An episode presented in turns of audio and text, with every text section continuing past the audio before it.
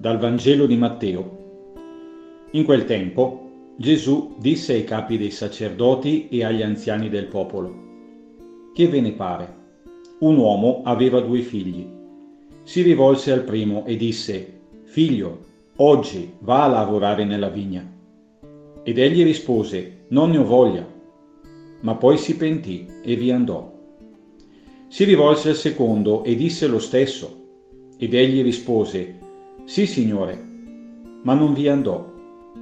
Chi dei due ha compiuto la volontà del Padre? Risposero il primo.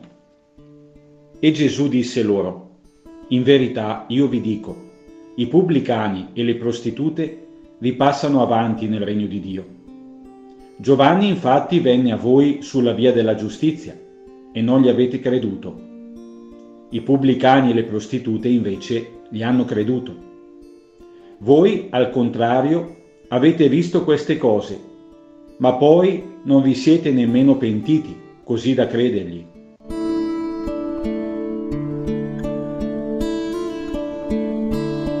Nel Vangelo di oggi Gesù paragona pubblicani e prostitute alla figura del primo fratello.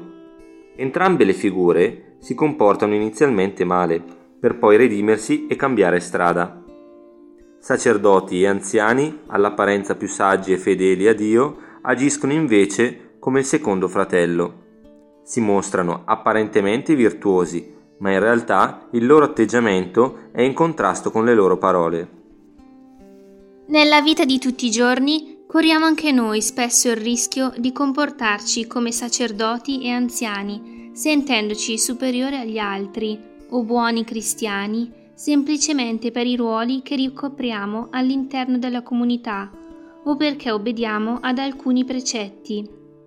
Se ripensiamo però alle azioni che compiamo quotidianamente, ci accorgiamo invece che spesso ci capita di giudicare, offendere, deridere, pensare solo a noi stessi e non perdonare gli altri, allontanandoci così dalla volontà del Padre. Nonostante questo, la possibilità della salvezza non ci è preclusa. Gesù ci dice chiaramente che se ci pentiamo dei nostri peccati, possiamo entrare nel regno di Dio. Gesù è pronto a perdonarci nuovamente dopo ogni errore. Sta a noi trovare il coraggio di aprirgli il nostro cuore. Quando è stata l'ultima volta che ho chiesto perdono a Dio o a un fratello per un mio sbaglio?